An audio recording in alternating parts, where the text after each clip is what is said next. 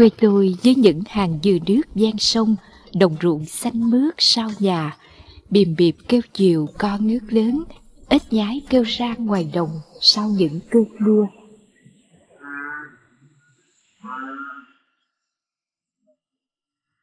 Ai cũng có ký ức của riêng mình và ký ức thường ùa về khi vô tình nhắc tới những kỷ niệm nơi quê hương xứ sở, nơi gắn bó thân quen với những ngày mò cua bắt ốc, đi cắm câu, soi ếch mùa mưa.